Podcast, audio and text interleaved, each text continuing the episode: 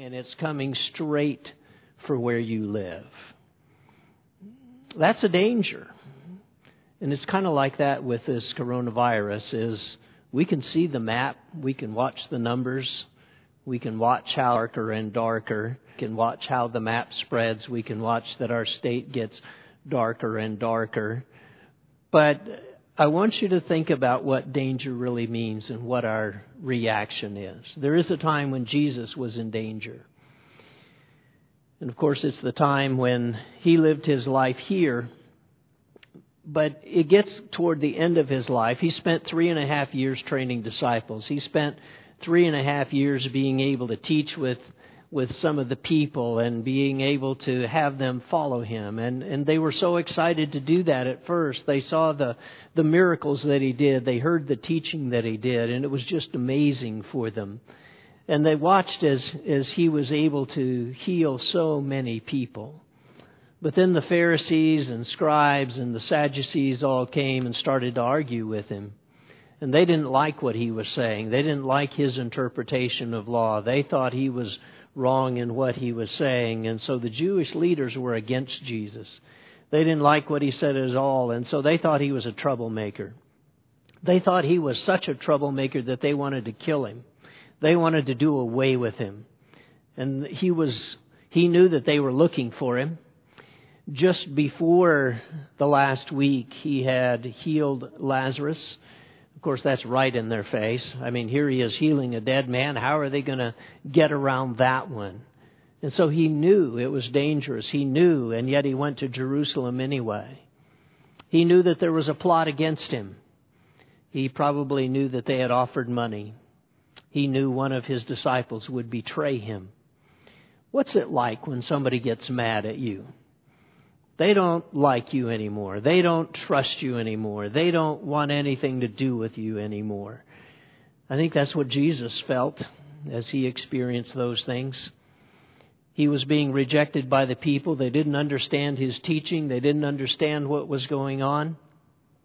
And as Jesus felt this time coming, he knew his time was up. That he had spent as long as he needed to. He had been more bold with the leaders. He had told them more things and he had been more confrontational with them. And they didn't like him there. And they had plans to eliminate him. They had eaten the Passover on that last night. He had given them the Lord's Supper, the same one that we just took, the same one that we still partake of. And as he had given them that Last Supper, he had gone out to a place that he had been many times. It was the Garden of Gethsemane.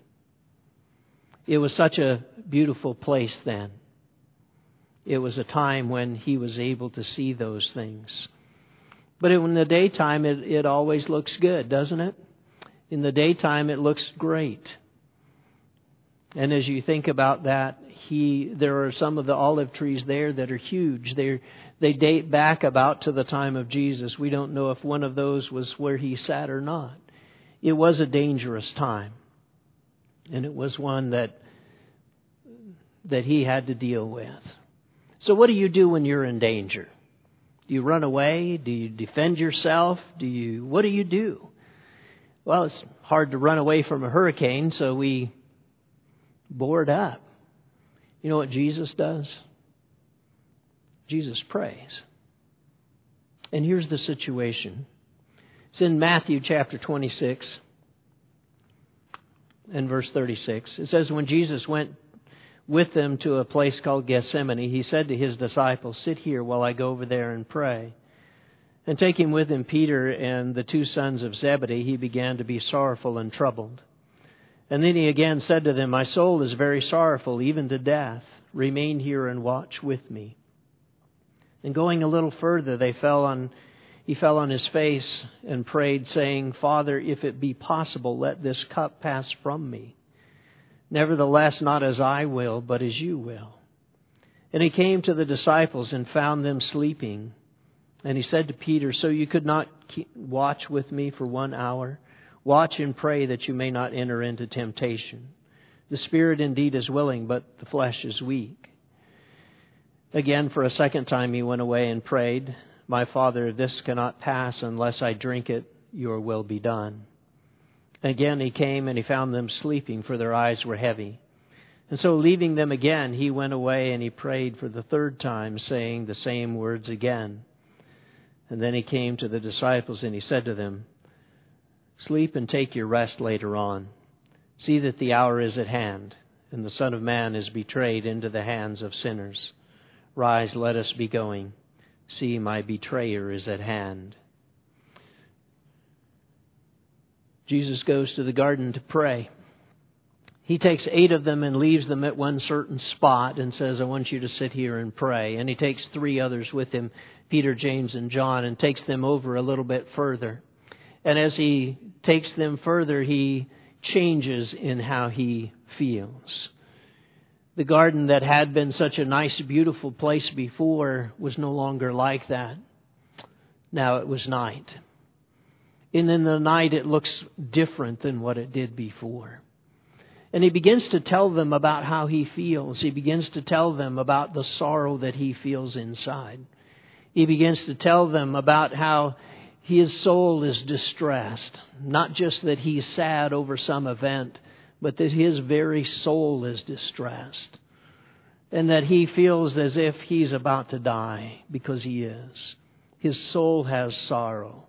And he asks them to watch and pray. Isn't that what we do when we are very distressed about something? We ask someone to watch and pray with us. We let them know so that they are able to pray to God as well and he wants them to pray. What are they watching for? Watching for temptation?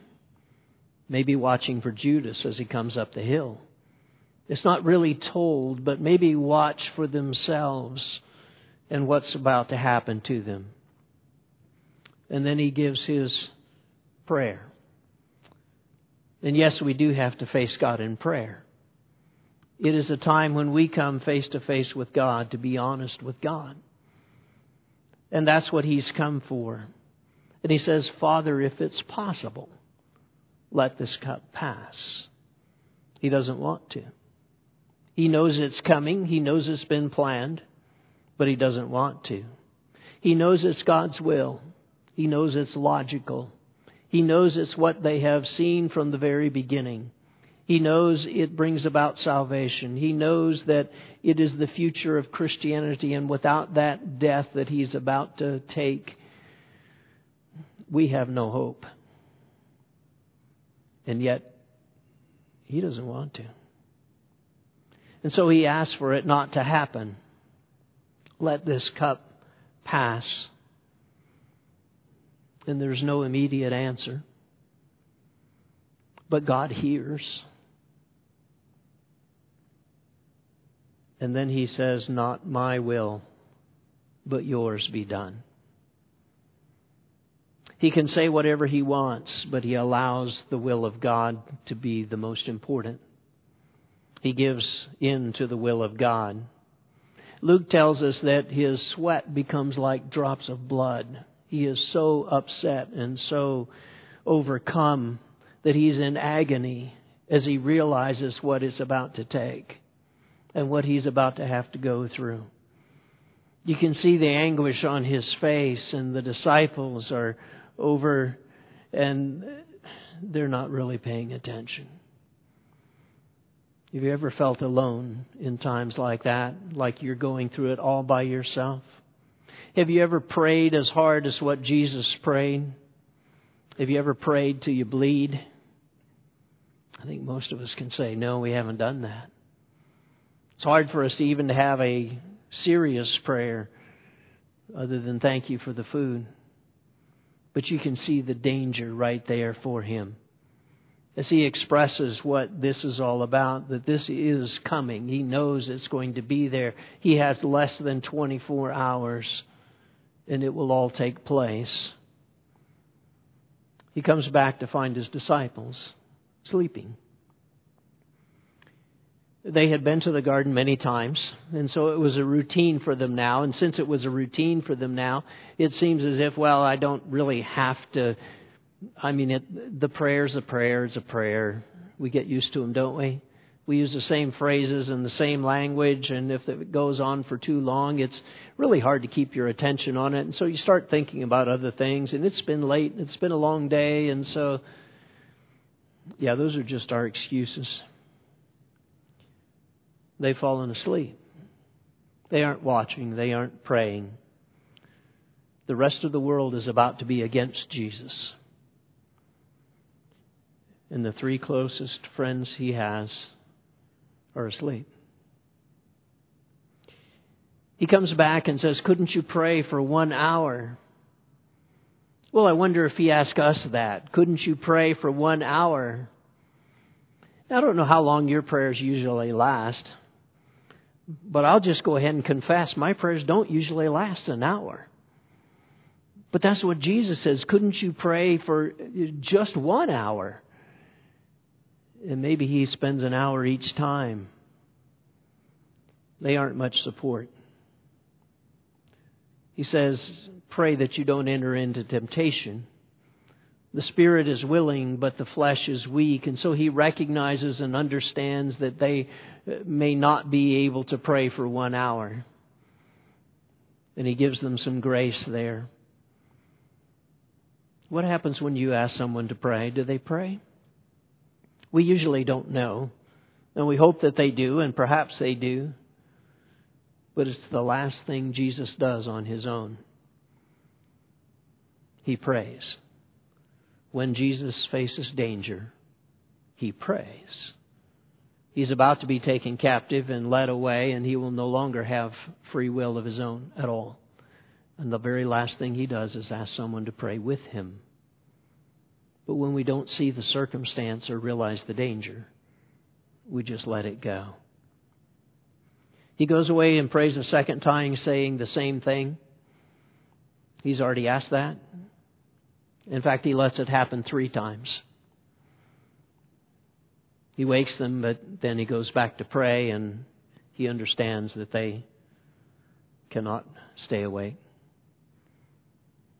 And then he comes back after the third time and said, It's time. The betrayer is at hand. Jesus is not running away. In fact, he goes toward the betrayer.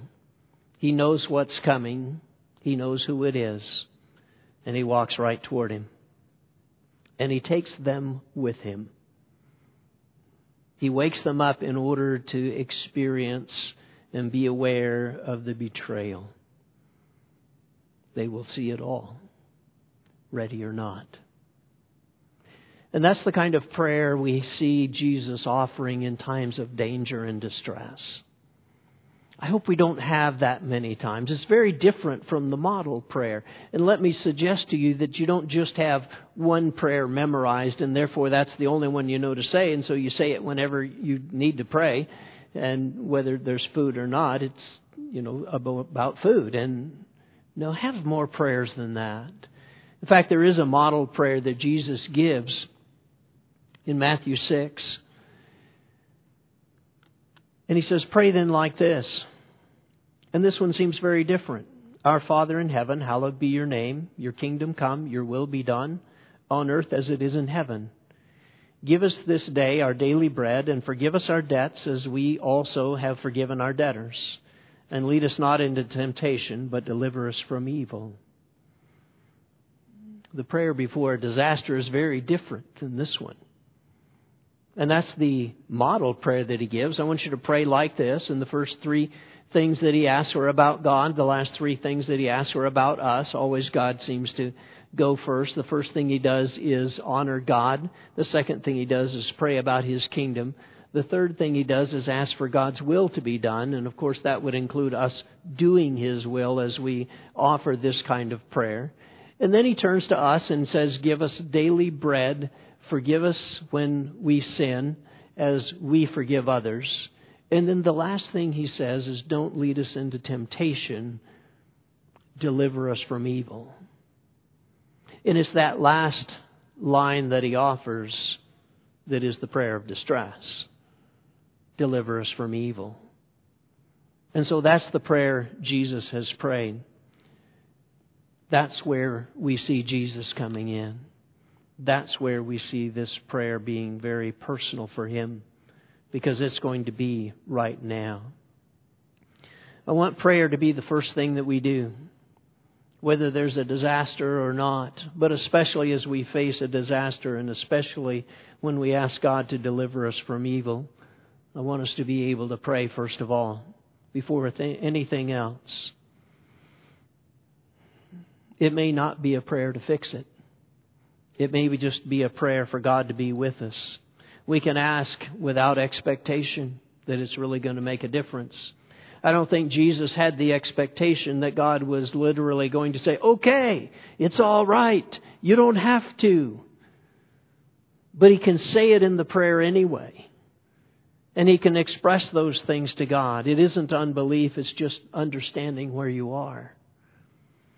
Prayer is when we tell God what we believe what we see He's doing, the way in which we see He's operating, and the things that we see around, the people around us, about the mission of God.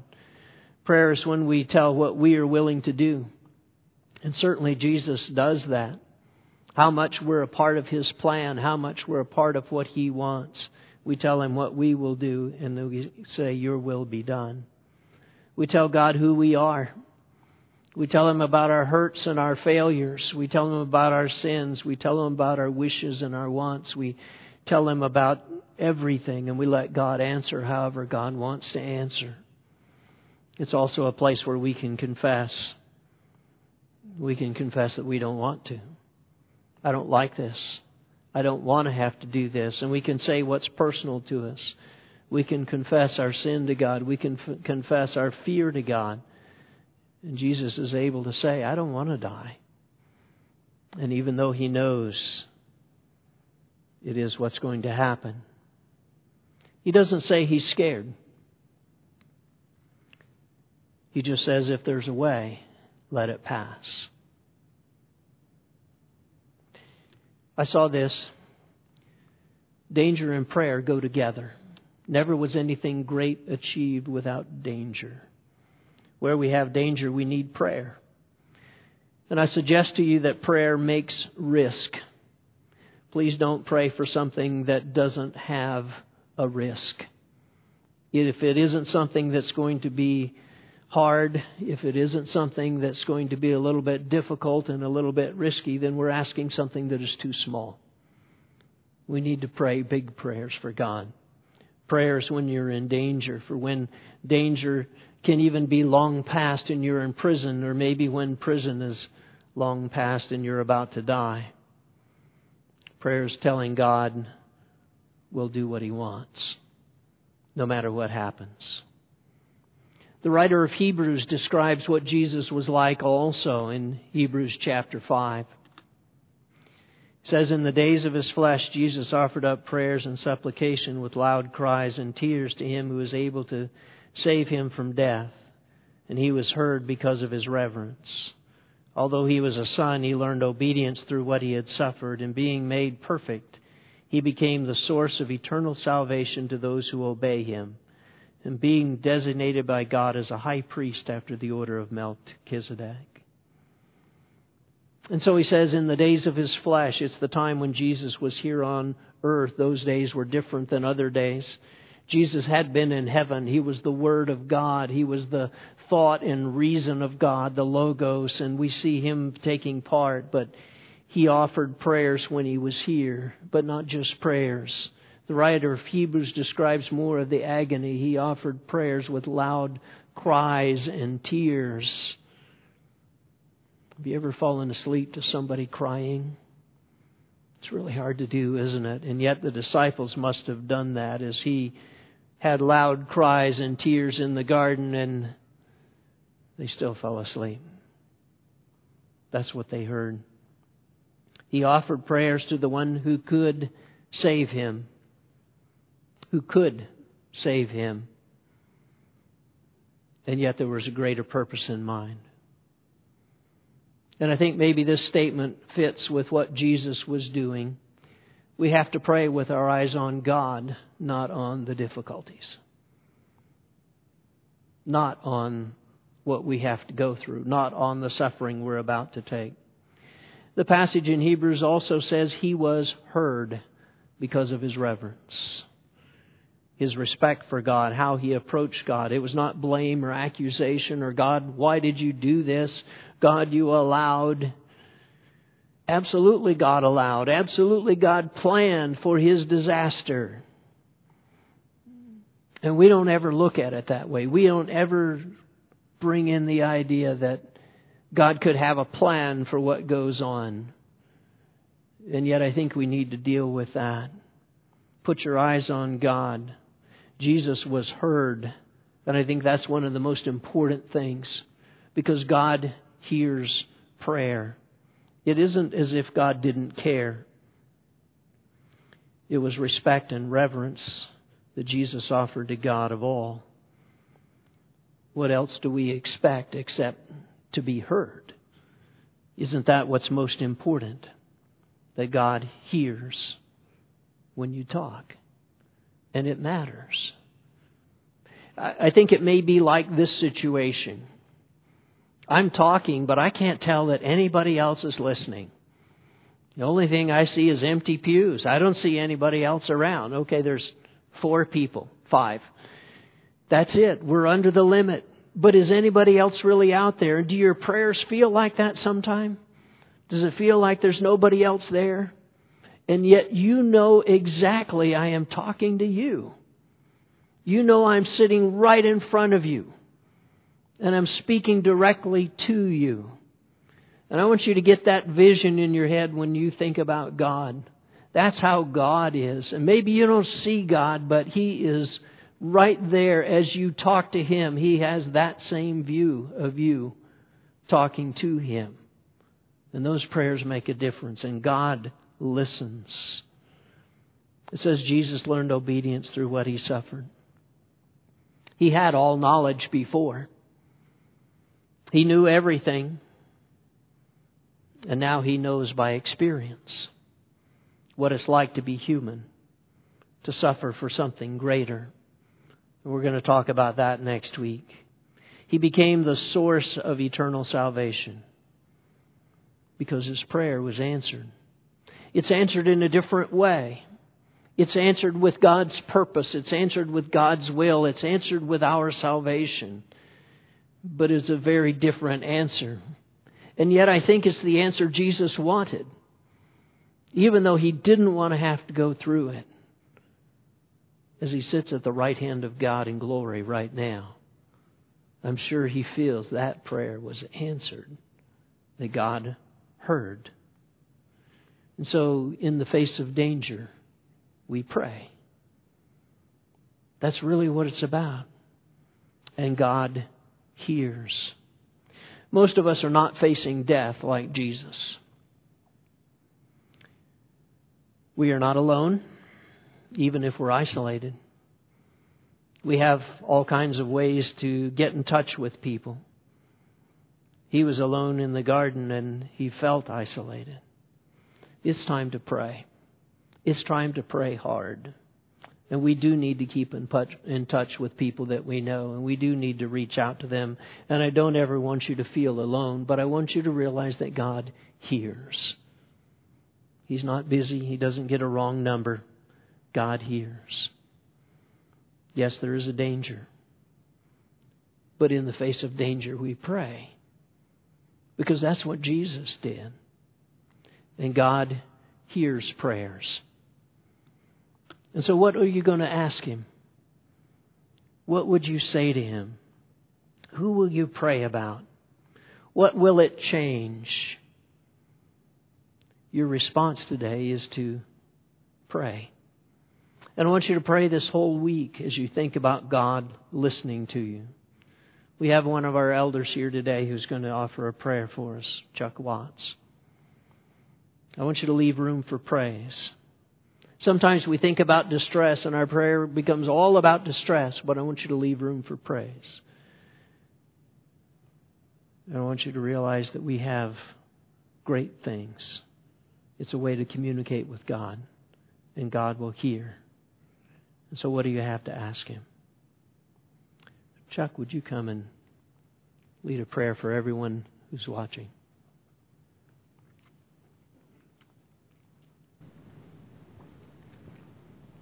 You bow with me, please, as we pray? Our glorious Father in heaven, as we approach your throne, I'm reminded of the life of Esther, where she literally took her life in her hands to approach the king of that land because she was not invited to the throne. But the part that I find wonderful about that memory of Scripture is that we know you have invited us to your throne. Not just the king of a nation or the king of the world, but the king of all heaven and earth. And not only are we invited, but encouraged to come before your throne. So we do that today. Help us, Father, to not be lost in the magnificence of that gift, but to be fully aware of how tremendous it is that you allow us to come before you and bring our cares and concerns and our praise directly to you. Help us, Father, in this difficult time when our world is going through trials. And help us to remember that trials are permitted so that we may learn lessons and grow and produce endurance.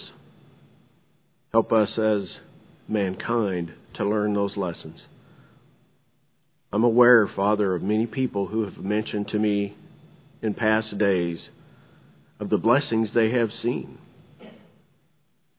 and that they have recognized and returned to you. So there are good things coming at this time. Help us, Father, to remember your word and the many different lessons that are placed before us, things that we should remember in these difficult times. Help us to remember to take advantage of the opportunities we have that are placed before us. When your servant David wrote in Psalm 46 and verse 10 and told us your thoughts of telling us to be still and know that you are God.